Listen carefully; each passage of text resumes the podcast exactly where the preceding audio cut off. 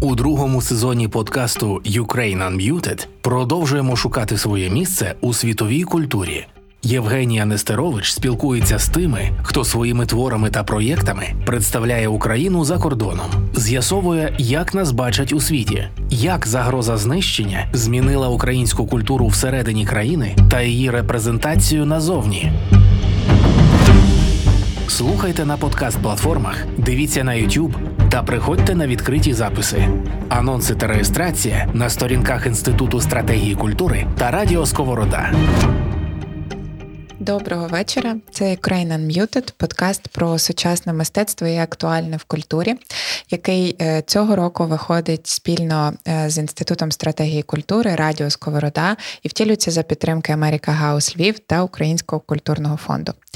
І сьогодні моя гостя на цій розмові Олена Турянська, художниця, графік, дизайнерка, авторка проєктів і також поціновувачка мистецтва. І людина, яка, якщо їде за кордон, то обов'язково має в своєму плані відвідини кількох музеїв, галерей і культурних інституцій.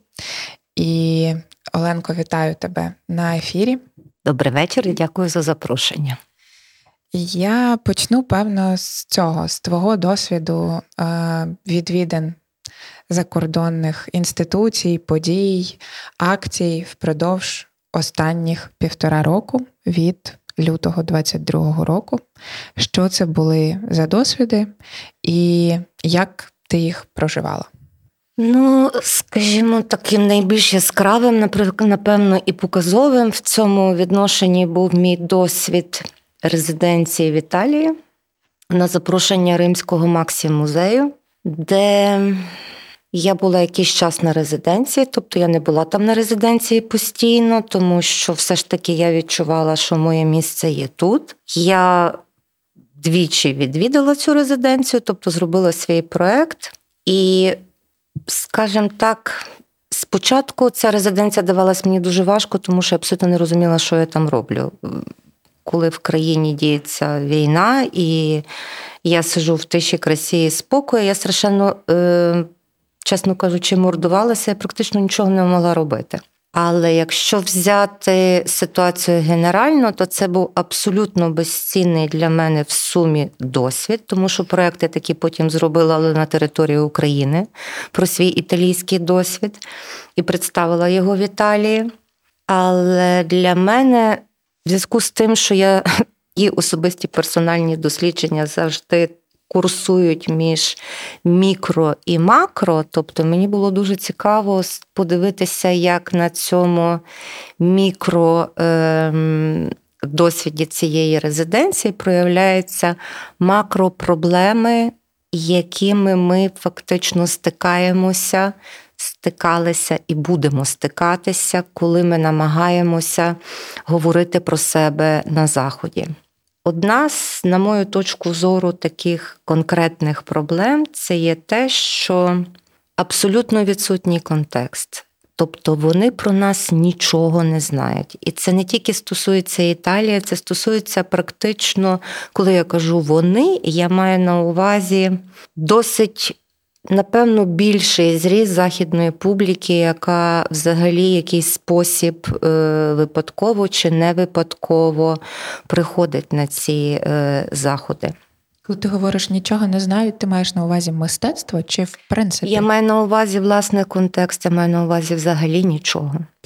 Вони нічого не знають і про Росію по великому рахунку, крім набору кліше і типових стереотипів, з якими російська пропаганда працює давно, дуже послідовно і в масштабах, які фактично відкрилися для мене так направду, власне, в цій поїздці. Наведу приклад Римський музей MAXXI, на запрошення якого я приїхала, мають свою філію в місті Лаквіла. Місто знаходиться 180 кілометрів від Риму. Це італійська провінція, не туристична. Місто має 70 з копійками тисяч населення, жодної промисловості, ніяких особливих пам'яток архітектури. Ну, гарно, звісно, як всюди в Італії, але знакового такого, якби все як в Італії. Мають університет. І от будівлю цього музею, філії цього римського музею, яка стоїть на одній з центральних площ міста, коло величезного собору. А мушу трошки повернутися назад. Ця частина Італії в 2009 році дуже постраждала від землетрусу. Практично 50% будівель були знищені. Так от, величезна будівля цього музею, який раніше, я підозрюю, це була або біржа, або там сидів рада міста, був повністю відреставрований, відремонтований по найвищих стандартах реставрації Російської Федерації. Вже в час 12-14 років. Тобто, коли я кажу про відсутність контексту, то місцевий житель, який приходить на наш проект, йому не корелюється Росія, яка відбудувала цю одну з найбільш знакових будівель в цьому місті, з агресією, про яку говорять українці. Тобто дивляться вони на нас в більшості так само з точки зору, власне, цієї міфології російської. І мені було цікаво, тобто, як вони нас сприймають. І в більшій степені вони сприймають нас як мешканців якоїсь великої, по суті, терра інкогніти, в яких щось між собою відбувається. І якщо ми хочемо, щоб нас розуміли, якщо ми хочемо, щоб розуміли те, про що ми говоримо, особливо зараз, тобто не тільки зараз, ми про це говоримо з 14-го року. Як говоримо, це теж окрема тема. Ми мусимо дуже багато, коли я кажу тут «ми», я маю на увазі все українське суспільство, тобто це стосується не тільки арту, тобто це стосується цілої культури, це стосується освіти, це стосується дуже багатьох речей. Ми повинні працювати з цим, тобто ми якимсь чином повинні доносити теж контекст. Тому що нам здається, що війна – це таке поняття інтернаціональне, коли всі розуміють. Але тут теж постає проблема не тільки якби прямого перекладу, тому що, наприклад, якщо ми кажемо, наприклад, на Заході атомна електростанція, то для західної людини це є об'єкт, який плюс-мінус безпечно виробляє електроенергію. Натомість для українця атомна електростанція несе масу інших сенсів. Мистецтво метафоричне. Якщо ми хочемо, щоб на Заході щитували наші метафори, ми якимсь чином повинні доносити наші контексти. Інше питання, як це робити. Теж мені видається, що ми, в свою чергу, мало працюємо з контекстами, в які ми потрапляємо. Тому що нав'язувати у ці містки порозуміння, у ці знаходження, у ці точок перетину, співставлення їхніх і наших систем координат, коли є якісь моменти зіткнення, в яких з'являється оце справжнє розуміння, коли люди починають тебе слухати. До прикладу, проходить ці великі всесвітні виставки «Документи» в Каселі. З 2014 року, наприклад, ми мали дуже великий шанс працювати з цим контекстом, тому що це Рур. Більше того, зараз, наприклад, тобто ми мали до чого апелювати. Тобто Донбас і Рур, тобто це близькі аналогічні регіони. Під час Другої світової війни коло Каселя є величезна дамба. Касель був зруйнований на 90, по-моєму, 8 чи 99% під час Другої світової війни, повністю відновлений. Цю величезну дамбу бомбили британці і ніяк не могли її розбомбити, тому що там електростанція і все решта. Дійшло до того, що британці винайшли спеціальну глибинну бомбу для того, щоб нарешті цю дамбу пробити. Вони її пробили, і пішло цунамі долиною, там загинули сотні тисяч людей. Тобто Це от є ті моменти, коли я маю на увазі роботи з місцевим контекстом, де ми справді можемо донести, зачепившись, а вони можуть зрозуміти, зачепившись за свої переживання, переживання своєї родини, яка пережила чи не пережила цей жахливий потоп, наприклад. Так? Тобто, мені здається важливим так само зважати на ці речі і апелювати до них, коли ми хочемо справді цього діалогу, тому що без правдивого діалогу нам навряд чи вдасться донести свої думки, переживання, весь цей жах, який в нас зараз відбувається. Тобто дуже багато роботи. Спільний проєкт Радіо Сковорода та Інституту стратегії культури, який став можливим за підтримки America House Lviv та Українського культурного фонду. Ці системи координат, про які ти згадувала, для того, аби їх відчути, зрозуміти для себе, для того, щоб було під що міркувати, треба також так їх якось вловити і зрозуміти, в який спосіб ти робиш оцю орієнтацію на місцевості для себе. Ось, наприклад, в маленькому італійському містечку, в якому нібито нічого не відбувається. За що ти починаєш чіплятися або від чого ти починаєш розкручувати цей ланцюжок? Скажімо так, у мене в даному конкретному випадку була абсолютно ексклюзивна ситуація, тому що, власне, це місто, тобто це містечко, це крихітне містечко на 267 мешканців. Я взагалі люблю такі місця. Тобто я люблю гори, я люблю природу, я люблю ріку, я люблю все живе і, в принципі, це дуже моє. В зв'язку з тим, що цей регіон страшенно постраждав від землетрусу у 2009 році, це містечко постраждало дуже теж, і там загинув фактично кожний третій. Тому що це типова фортечка невеличка, кам'яна, з вузесенькими вуличками. І тоді, коли починає валитися дах, люди просто не мали куди тікати. Тобто каміння летіло зі всіх сторін на них. Є в цьому містечку крихітний музей місцевий, тобто таке свого роду капличка, не капличка, місце пам'яті за тим, що сталося, за тими людьми, які загинули.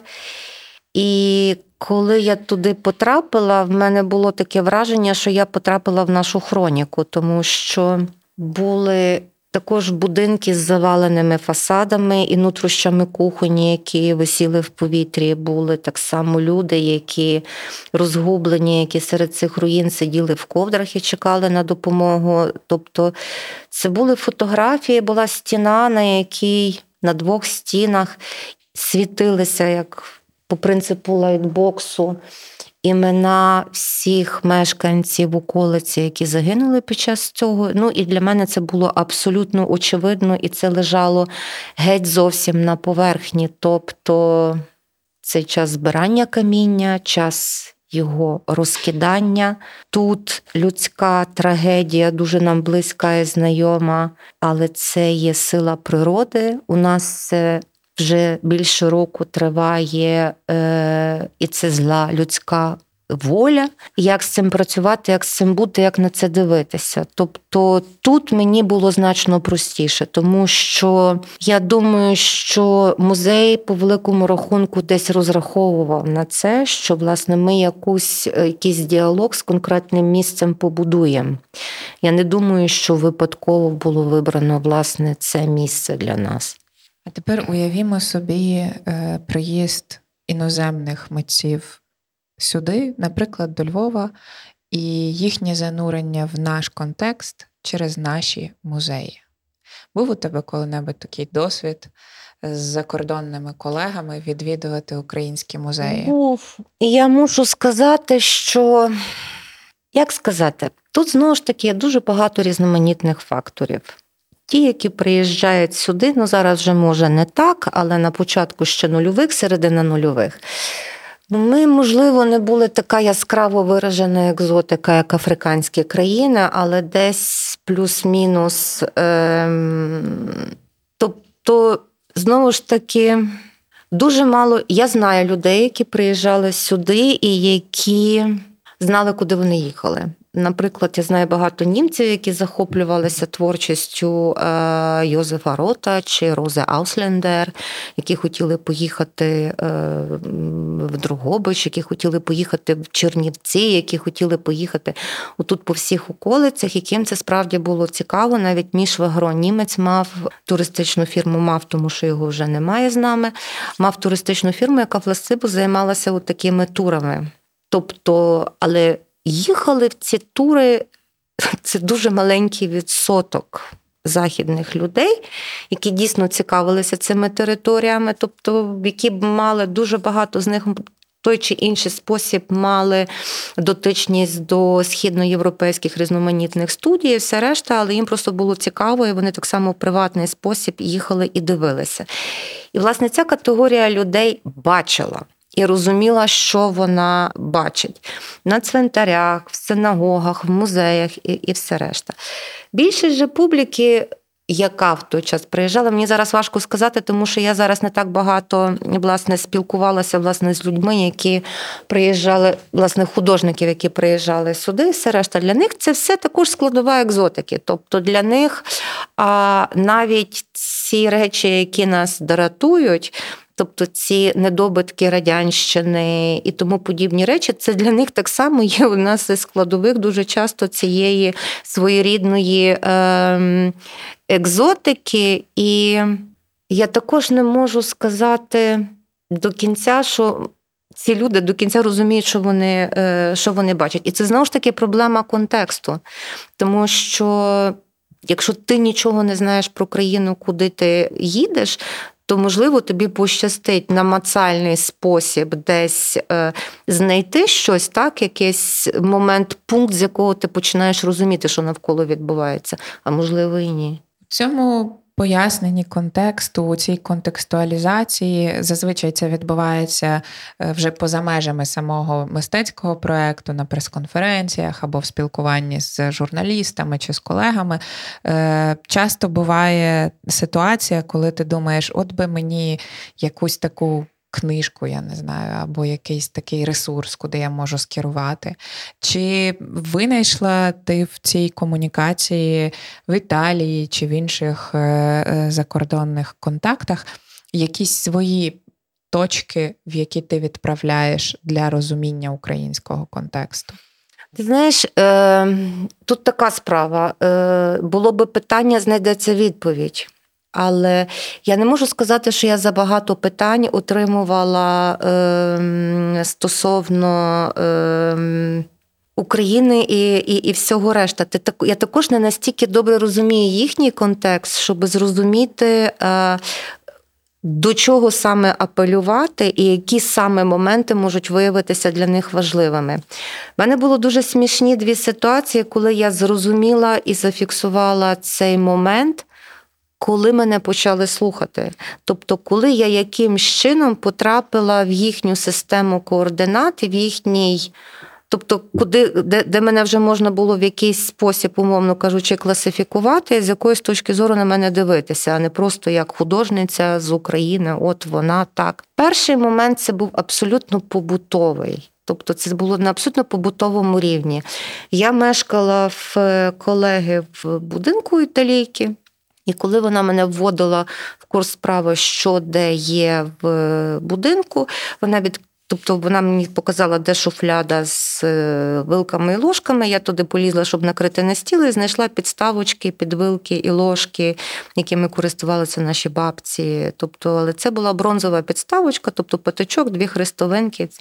Я кажу, а звідки це в тебе? Вона каже, це від моєї бабусі з Неаполя. Я кажу, ти знаєш, в мене в хаті є точно такі самі від моєї бабусі, срібні кришталеві. І вона потім сказала, що вона зависла на 2 дні. Тобто вона зрозуміла, що вони нічого про нас не знають. Тобто абсолютно. Тобто це на побутовому рівні був оцей момент, коли ця підставка під начиння стала певним маркером всього.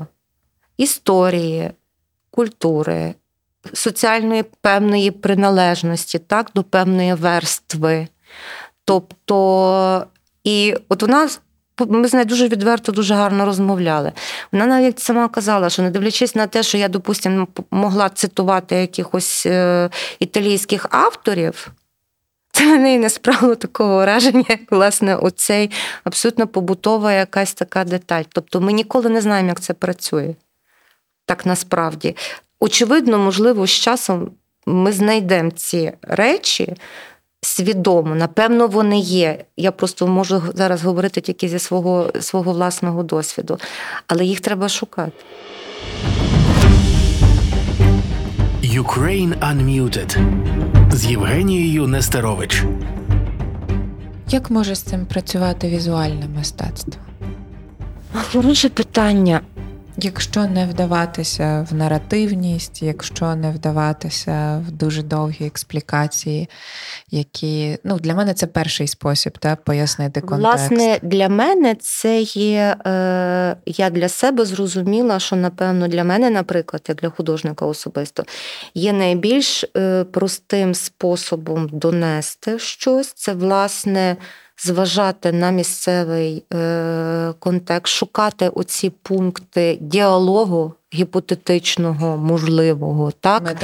Метафоричного. Плюс тут так само про тематику і про все решта, з яким, на мою точку зору, з моєї точки зору, у нас так само все не так зараз просто і складно.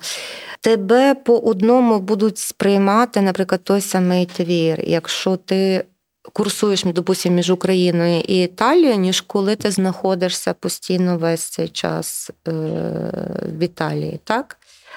Тобто також дуже велике має значення, про що ми говоримо. Тобто ми тут поговорили про те, як ми намагаємося говорити, але так само про що ми говоримо. Мені видається, що зараз є також одна досить велика проблема нашої репрезентації за кордоном, причому це не проблема.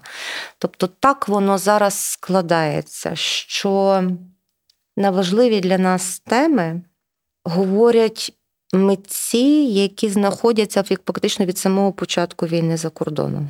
Тобто, які цю війну, по великому рахунку, не дивлячись на те, що у всіх є тут близькі і все решта, але по великому рахунку вони її теж бачать з екрану телефону і комп'ютера. І дуже часто відсутня оця субстанція, яка справді здатна когось емоційно зачепити. Я розумію, що я зараз лізу в страшну дебру, тому що якщо я, допустимо, схочу намалювати танк, то мені теж можуть сказати, а з якого дива, тому що ти цей танк на полі бою не бачила. Але я думаю, що тут є трохи така засадова різниця в тому, що все ж таки, знаходячись тут, ти є постійно загрожений, і це відчуття, воно є дуже правдиве. Я не кажу про трансляції страхів у різний спосіб, як отакі, але я просто побачила, що це також, тобто, от коли люди заловлюють оцю субстанцію правдивості, воно працює. На жаль, в багатьох наших проєктах за кордоном, які навіть можуть бути дуже добре зроблені, прекрасними художниками і все решта, цієї субстанції, на жаль, вона там відсутня. Дуже часто це так само, з моєї точки зору, проблема кураторів, які теж точно так само знаходяться з перших днів війни, тому що треба дати належне західним інституціям, щоб вони відразу відреагували, відразу прийняли дуже велику кількість наших, тобто людей з мистецької бранжі, від самого початку дали можливість їм працювати і все решта, за що їм величезне дякую. Але тут, власне, є от зворотні певні, це моя зовсім суб'єктивна точка зору, я не кажу, що це погано, що це добре, просто це як констатація факту. Очевидно, що всім кураторам, які працюють на Заході, простіше мати до діла з людьми, які безпосередньо знаходяться там. Тобто не потрібно робити шлях для хлопців-художників, невідомо, чи він приїде, чи не приїде, чи його випустять, чи не випустять. Ну, так, це організаційно просто легше. Тобто це значно, ці люди, які там сидять, апріорі володіють мовою, вони вже плюс-мінус соціалізовані, тобто з ними це організаційно значно простіше, це зрозуміло. Більше того, ми забуваємо про колосальний тиск, який мають там ці люди, тому що коли тебе запрошує якась організація чи фундація, вони все ж таки мають свої певні очікування. Тут навіть не скільки йде про очікування, скільки, наприклад, до певної міри свої правила. Ну, наприклад, коли комерційна галерея, хороша комерційна галерея, робить виставку, вона має свою якусь, тобто це чиста прагматика, вона має якусь свою певну публіку, якийсь її певний осередок, тобто вони знають цільову аудиторію.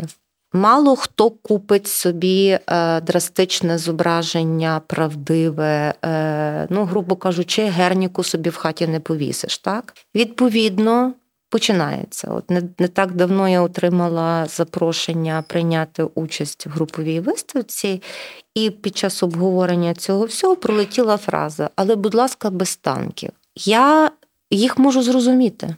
Тобто це комерційна, по великому рахунку, галерея, яка хоче зробити не зовсім комерційний проект. Їм це теж вигідно, це теж прагматично, тому що це є трошки підняття рівня і всього решта. Це їхнє право, кінець кінців, але це цензура. Тобто інша справа, ми можемо на це погоджуватися, ми можемо на це не погоджуватися.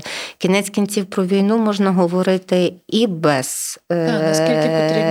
Наскільки потрібні танки. Це, знову ж таки, це дуже широке поле, абсолютно нове для нас всіх. І якби тут теж це залежить від кожного конкретного випадку, від кожної конкретної інституції і все решта. Але ми мусимо також собі здавати справу з того, що куратори теж знаходяться під цим тиском. Це все люди, які зараз дуже багато в чому залежать від цих інституцій. Вирватися з цього кола, з одної сторони, допомоги, з другої сторони, я б сказала, до певної міри конкретних обмежень, так? Є дуже складно в нашій ситуації. Тобто, знову ж таки, ми мусимо вчитися якимсь чином говорити про те, що відбувається. Що мене до певної степені дивує, можливо, є, я просто не бачила. Я не бачила зараз жодного проєкту, який, я, може, не звернула увагу, який би говорив, власне, про досвід оцієї вимушеної міграції. Мені здається, що це також абсолютно потужна тема, причому про яку можуть говорити, власне, ті люди, які опинилися з дітьми, в основному це жінки з дітьми, які мусять пройти на Заході 10 кіл бюрократичного пекла, щоб відправити дитину до школи, чи щоб знайти собі якесь нормальне житло, чи щось. Тобто можна теж про це говорити. Чи не помічаєш ти в цьому, власне, теж проявів самоцензури і того, що умовні танки там, і безпосередній, якби цей гарячий перебіг війни, він є більш кон'юнктурним?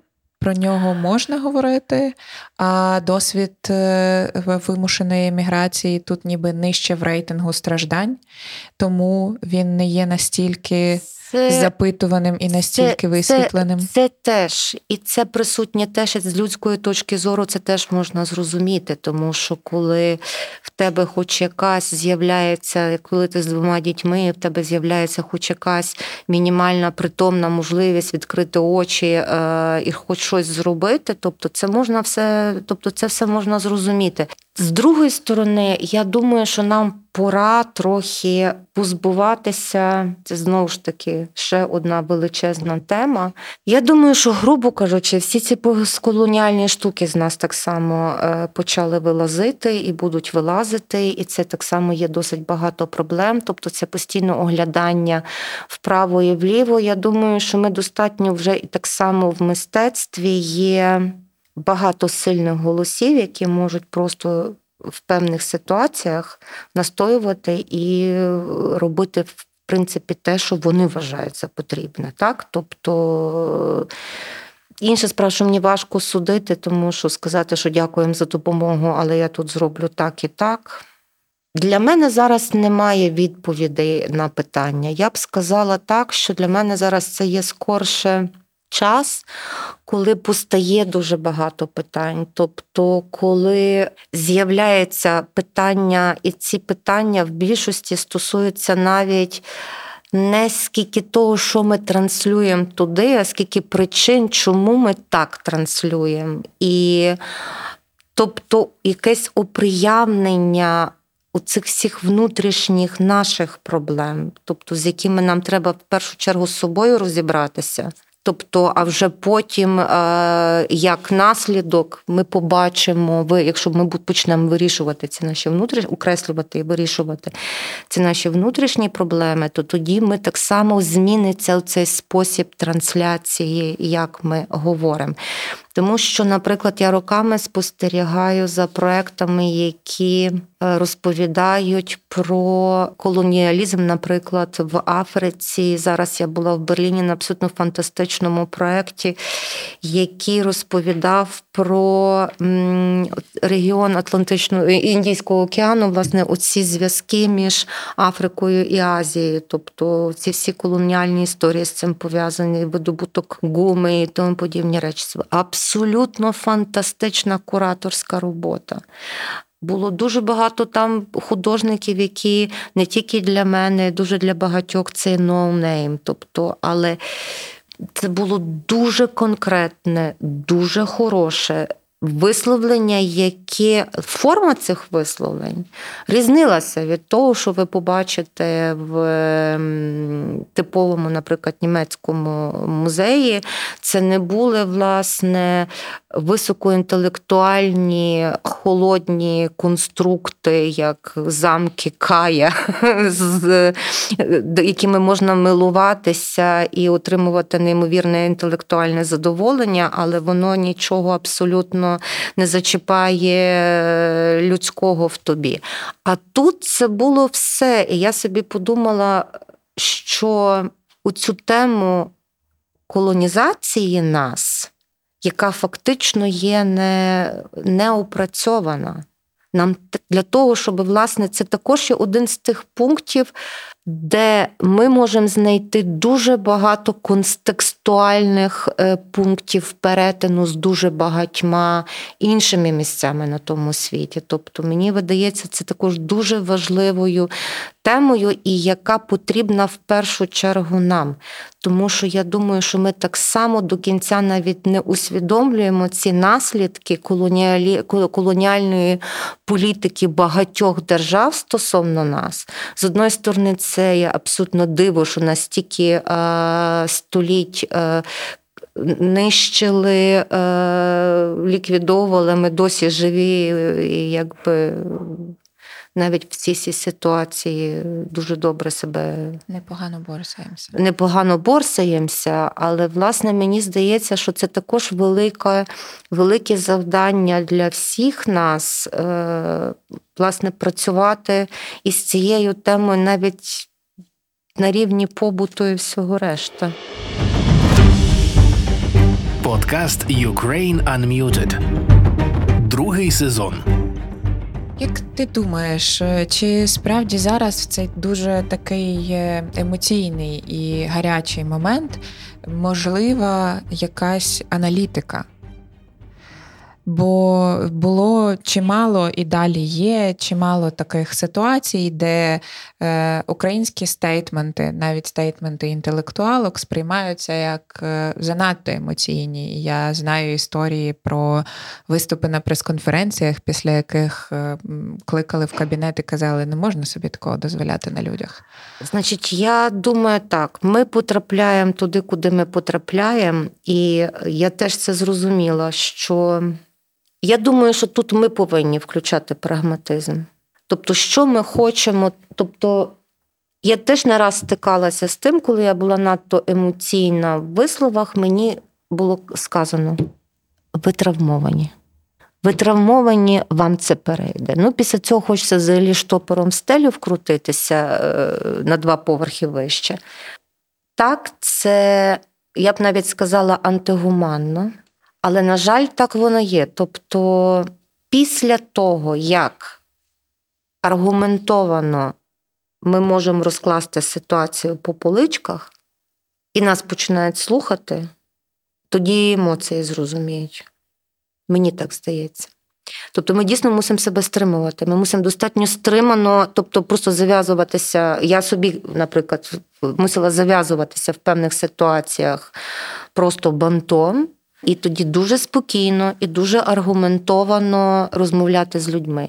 І потім вже можна і емоційно, тобто вони починають тебе слухати.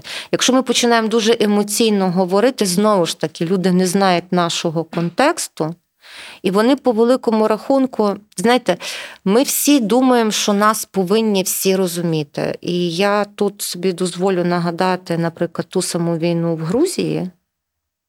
Ми дуже багато емоційно переймалися цією війною. А Сірією, Алеппо. Ми бачили теж весь цей жах в телевізорі, правда? Ми зараз розуміємо, що там відбулося. І тут, якби, от в селі, в цьому містечку, де я була, там люди, які це пережили, тебе розуміють без слів. Я могла сидіти в кав'ярні, втикати в телефон, і просто в певний момент чиясь рука опинялась в мене на плечі, мовчки. Це було неймовірно зворушливо, це був просто неймовірний акт солідарності, підтримки і всього решта. Тому що вони це пережили. Вони теж казали, що ми перших 3 роки не могли спілкуватися ні з ким, хто цього не пережив. А потім це проходить. Тобто потім це минає, час лікує, щось проговорюється, але вони кажуть, говоріть. Говоріть між собою. Проговорюйте це між собою. На жаль, ми не перші і не останні, хто переживає те, що ми переживаємо. Не дивлячись на весь цей жах, не дивлячись на кількість втрат, не дивлячись на це все зло і колосальну несправедливість. Але ми собі теж повинні давати справу в тому, що ми не одні в світі такі. На жаль. І тому, наприклад, коли от в розмові Оля мені розповідала, що є, наприклад, резиденції, які дійсно займаються людьми, ну, з таких, тобто запрошують художників дійсно з вкрай кризових ситуаціях, ну, як Україна, наприклад, як Сирія, як Гана. І, наприклад, в тому числі і Росії, тому що вони вважають, що росіяни, які альтернативно настроєні до режиму, є також під загрозою. Тобто мають право. Тобто я не кажу, що я би опинилася десь на одному майданчику з росіянами. Я не готова. Але ми просто повинні це розуміти, що самими емоціями ми не достукаємося. Але бачиш, ти говориш про досвід, і тут я дуже солідарна з цією тезою, і я дуже скептична стосовно того, наскільки знання чи аргументація можуть компенсувати відсутність такого аналогічного досвіду. Бо мені видається, при такому рівні загроженості чи при такому рівні стресу відбувається щось інше. Це якби кризовий досвід, екзистенційні злами, які дають можливість цим людям в Італії розуміти, про що тобі йдеться, і не дають доступу до твого стану нікому, хто не був якби в подібній історії. Тоді чи є, в принципі, сенс? Бо я пам'ятаю всі ці спроби пояснити, що у нас відбувається від 14-го там, до 22-го. Та? І я дуже добре пам'ятаю, як десь в році в 17-му ми просто забили. Ми перестали навіть намагатися, мені здається, пробувати пояснити, що відбувається в Україні, бо стало ясно, що це як об стіну горохом. І масштаб, висвітлюваність, звісно, впливає на це все. І там те, що це справді найбільш документована війна, великою мірою докладається до впізнаваності картинок і до всього решта. Але у цього є інший бік. Та? Зараз є та сторона зацікавленості такого на рівні war-porn, коли це екзотизація війни, коли це картинки, які, ну, не знаю, розганяють кров, викликають адреналін. І це теж якби кон'юнктурна штука. Ти не знаю, чи вона сприяє розумінню, навряд чи. Навряд чи. Я тобі скажу, але... Знову ж таки, кажу, в мене є зараз просто певні якісь фрагменти дуже суб'єктивних спостережень, так, особистих. Але, наприклад, теж був дуже цікавий момент, коли я опинилася в ресторані, і там виявилося, що там сиділо купа місцевих журналістів. І в результаті до нас підсунулися зі столами ці журналісти, ну і я 2,5 години читала імпровізовану лекцію про історію України. Так? Саме про історію? Так. Тобто, власне, про історію. Тобто, тому що були, власне, конкретні запитання. А чому стільки ваших розмовляє російською? А чому Донбас російськомовний? Ну, журналісти, вони трошки були більш обізнані. Ну, і коли там зайшла мова про Голодомор, то вони просто бігали на двір, вони звірялися з Гуглом. Тобто, при мені, напевно, було незручно, тобто, але я просто бачила через вікно. От. І верталися з квадратними очима і все решта. І напроти мене сиділа молода жінка, дуже лівих поглядів, яка постійно допитувалася, ну чому ви не можете домовитися? В зв'язку з чим ви не можете домовитися? І просто вже в певний момент я кажу, ви розумієте, ваша колосальна помилка є те, що ви підходите до розуміння Росії ситуації з точки зору старої західної демократії. Це інша цивілізація, так не працює. І виявилося, що я знайшла якесь слово, яке ключ, який раптом певним людям, то, що для нас, ну, абсолютно так, очевидно, раптом пояснення того, що відбувається. І це було дуже... Тобто, я кажу, це дуже, дуже цікаво і... мало прогнозовано працює. Але, власне, з цими людьми, власне, цей аргумент поставив багато речей на своє місце. Не тому, що вони такі там ісякі, що вони погані, що з ними не можна домовлятися, а тому, що інша цивілізація. Тому що все. А наскільки ти вважаєш, це взагалі має бути нашою справою? Бо це теж дискусійне питання. Дискусійне. Наскільки ми маємо пояснювати Росію іноземцям? Ні, Росію ми не повинні їм пояснювати в жодний спосіб. Тобто, ти скептично ставишся до того, що ми, знаючи цю культуру зсередини, могли би розвалити цей міф самі? А справа в тому, що цей міф так відразу і не розвалиш, тому що він дуже міцно збудований і фінансується досить непогано і надалі, як би там не було.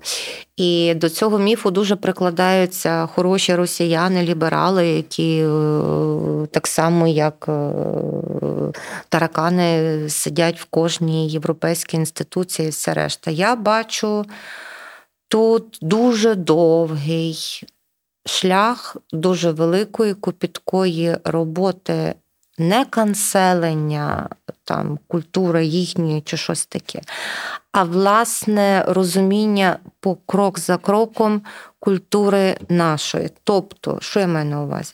От зараз є багато навчальних закладів, які відкривають свої двері, наприклад, для магістратури, для дуже багатьох речей з України.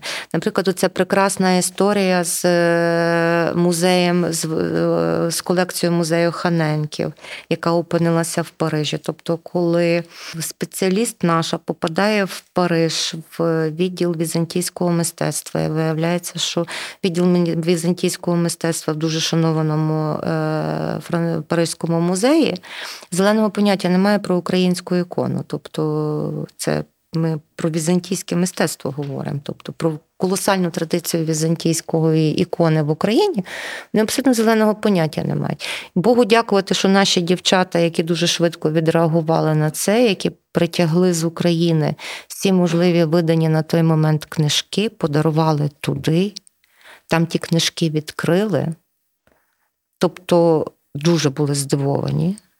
Сказали, що їм теж треба в Сорочинці, в Жувково, бо знає куди ще. І так пішло, а потім виявилося, що музей Ханенків має колекцію синайської ікони, що було взагалі вау. Ця синайська, тобто ця колекція представлена зараз в Франції не на правах гостя, не на правах так би мовити, напівбіженця чи ще когось, а це абсолютно паритетний проєкт з абсолютно паритетною позицією. Музей. І от нам, я думаю, що нам дуже варто вибудовувати оці ланцюжки, а це, як сказала Оля Сагайдак, що в неї таке враження, що її діяльність – це силяння бісеру. От, власне, оце силяння бісеру нас чекає не рік, не два і не три.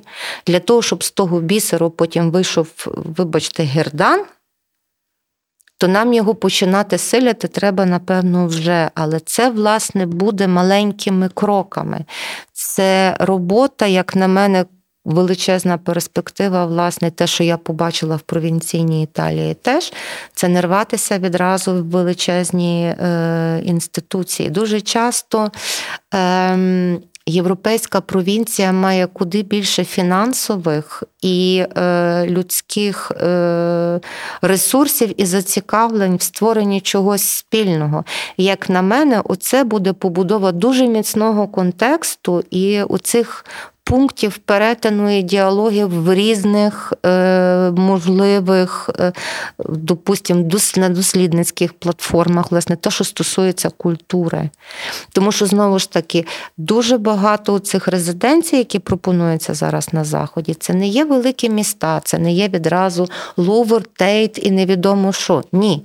Це є невеликі міста, і ці резиденції – це скорше результат цих резиденцій, це скорше як результат певних лабораторних, так би мовити, досліджень чи чогось такого, які нам теж дуже корисні. І я думаю, що просто варто всюди, от в ці от моменти, де можна, просто в них заходити, в першу чергу – вчитися, пробувати, тому що дійсно ми дуже багато, я не буду розказувати зараз про нашу освіту, зокрема мистецьку. Ми не будемо пірнати в цю чорну прірву.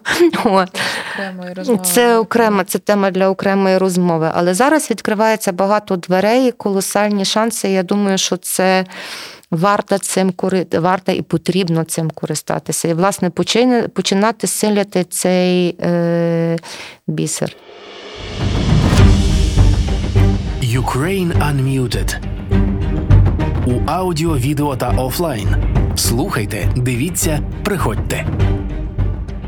Ну, якби будь-які такі великі проекти і мистецькі, і організаційні, вони завжди починаються з якогось питання, такого максимально відкритого і широкого, на яке самому тому, хто ініціює, хочеться відповісти. Які питання для тебе зараз головні? І в творчості, зокрема? Дуже добре питання, тому що я, власне, поки я не знайшла відповіді на нього, мене замурувало в 2014 році, коли я нічого не могла робити як художник, я не бачила жодного сенсу в якійсь художній практиці своїй власній. І я поки не знайшла для себе відповіді на це питання. В той момент я не могла нічого робити, тому що в мене не було цього стержня, на який я могла збирати всі свої ці можливості і будувати що-небудь. Рівно ж так само це зі мною відбулося після початку повномасштабного вторгнення. Ну, по-перше, було не до того, а було маса інших діяльностей. А крім того всього, я можу сказати, для мене особисто зараз, не дивлячись на весь якийсь, це абсолютно біблійна ситуація, в якій ми знаходимося зараз. Тобто це якесь абсолютне зло, яке стоїть навпроти нас, але на моїх очах люди, яких я непогано знала, тобто відбуваються страшною ціною якісь абсолютно неймовірні трансформації. Люди стають якимись кришталевими і починають кришталево-сталевими, починають просто світитися. Оця трансформація зараз, навіть просто фіксація цього процесу є зараз для мене, це не можна сказати, це не є питання, але є якась абсолютно життєва необхідність це зафіксувати в той чи інший спосіб. Тобто, як я можу це зафіксувати? В який спосіб серед цього абсолютно, цієї абсолютно нелюдської ситуації можна фіксувати ці якісь абсолютно неймовірні прояви людяності. Ці, власне, стани людей, близьких мені людей, які втратили дослівно все. Тобто людина, в якої моя подруга, в якої чоловік сидить в полоні в СІЗО, яка сама з Маріуполя, в якої немає будинку, немає міста, немає взагалі нічого. І ця людина, вона реально світиться. Вона робить неймовірні речі, вона стала легка, як вона завжди така була, але зараз це просто така, знаєте, щоб не впадати в зайвий пафос, але це справді якась така абсолютно субстанція світла і сили. І для мене питання, звідки це береться, яким чином це відбувається, ця абсолютно фантастична метаморфоза під таким колосальним тиском, ударами долі і всього решта. І я просто відчуваю себе зараз десь до якоїсь степені просто зобов'язаною, раз я володію певними, скажімо, техніками, певними можливостями, якимсь чином постаратися, питання, наскільки це вдасться, тому що це неймовірно складно, постаратися хоча б вловити це, зловити і зафіксувати це. І от з цього моменту, коли я це зрозуміла, мені стало набагато легше. Тобто в мене з'явився якийсь додатковий сенс в тому, що я роблю. Але мушу сказати, що, власне, від певного сеансу самоаналізу і аналізу власних відчуттів і всього решта, і от тої паузи, яку я мала 2 тижні, перебуваючи в цих італійських горах, де я билася головою об скелю і не знала, куди себе приткнути, що з собою взагалі робити, що я тут взагалі роблю і тому подібні речі. Тобто без цього, напевно, не відбулося. Це теж дуже цікаві оці взаємозв'язки, просто навіть за собою спостерігати цікаво. Наскільки важливо для того, аби краще розуміти, що відбувається тут у нас всередині, виїхати за межі країни зараз? Знаєш, я пам'ятаю, для багатьох це ж такий момент. Направду я не знаю. Тобто мені важко сказати, чи це в мене просто відбувся якийсь щасливий збіг обставин, так, що мене просто якби... Я не знаю, тому що бачу багатьох, які там проводять довший час, і це не відбувається. Так? Тобто я думаю, що це дуже індивідуальні моменти для кожного. Що немає якогось плюс-мінус загального правила, яким чином це відбувається. Наша з тобою розмова була умовним заголовком окреслена як розрив реальностей. І, власне, це щось таке, про що зараз досить багато говорять, міркують. І багато говорять про те, як ми будемо це зшивати, як ми будемо це повертати. І думають про якесь відновлення і регенерацію. Як тобі це виглядає метафорично? І чи справді... ці розриви реальностей, ці різниці реальностей в сприйнятті тих, хто поїхав, тих, хто залишився, тих, хто їздить туди-сюди, тих, хто ближче до лінії фронту, тих, хто тут в тилових містах. Чи це можливо зшивати і чи це потрібно зшивати? Я думаю, що тут теоретизувати з цього приводу ми можемо багато, але ніхто не знає, як це працюватиме насправді. Я думаю, що це працюватиме... Тут навіть не момент зшивання, тобто людям все ж таки, які пережили багато чого, я думаю, що в природі людській є оце бути разом, так, все ж таки. І в кожному випадку індивідуально це буде в якийсь спосіб. Зшивання, я не знаю, чи це добрий... Мені більше це як загоєння і зростання. Я думаю, що воно просто дійсно буде загоюватися і зростати. Я не можу сказати, просто не буде. Тобто це зрозуміло. Але я думаю, що в суспільстві вже треба працювати над тим, що міряння досвідами, досвід еміграції може бути, вимушеної еміграції, може бути не менш травматичний, ніж досвід перебування під окупацією. Інша справа, так, є засадова різниця, коли твоєму життю нічого не загрожує, але це є єдина відмінність. І це, наприклад, я відчула, оцю різницю я відчула дуже добре, тому що рахується, Львів – це умовно безпечне місце, так? Але в мене чудовий район, який дуже непокоїть Російську Федерацію. Коли в мене 300 метрів від будинку прилітає 3 шахеди, а 650 метрів від будинку прилітає 3 балістичні ракети, тобто я мушу сказати, що тепер я дуже добре розумію мешканців східних регіонів. Тобто включаються якісь внутрішні рефлекси, яких немає в людей, які чують ці вибухи, наприклад, здалека. Тому що проліт, виявляється, ракети над будинком, будинок відчуває проліт. Я вже не кажу про приліт. Тобто це фізична, це колосальна вібрація повітря. От. І... Знову ж таки, я тепер знаю, що це таке. Я не можу, але люди переживаються щодня і в великій кількості. Я думаю, що ми прийдемо до того, що мірятися цими досвідами – це без сенсу, це дорога в нікуди. Куди важливіше зважання один на одного, дійсно зважання, обережне ставлення один до одного. Просто абсолютно банальні людські речі, піклування один про одного.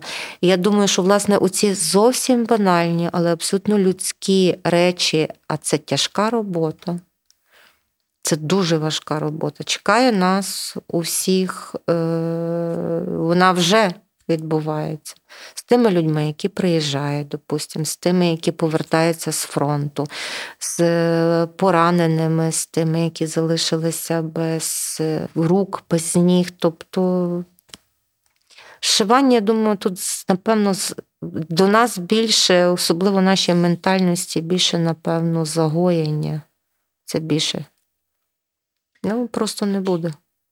Та, і сила, і світло в цьому дуже важливі як підтримка для цього процесу. Власне, що я думаю, що це, власне, одна з тих речей, які варто зараз просто культивувати, напевно, в кожному. Я дуже дякую тобі за цю розмову. З нами була Олена Турянська.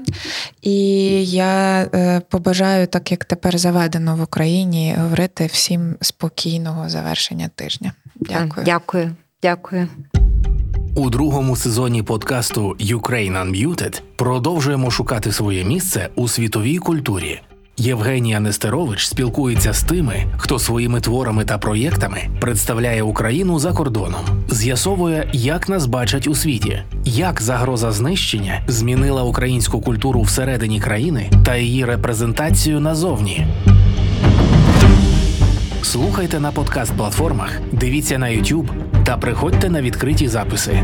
Анонси та реєстрація на сторінках Інституту стратегії культури та Радіо Сковорода.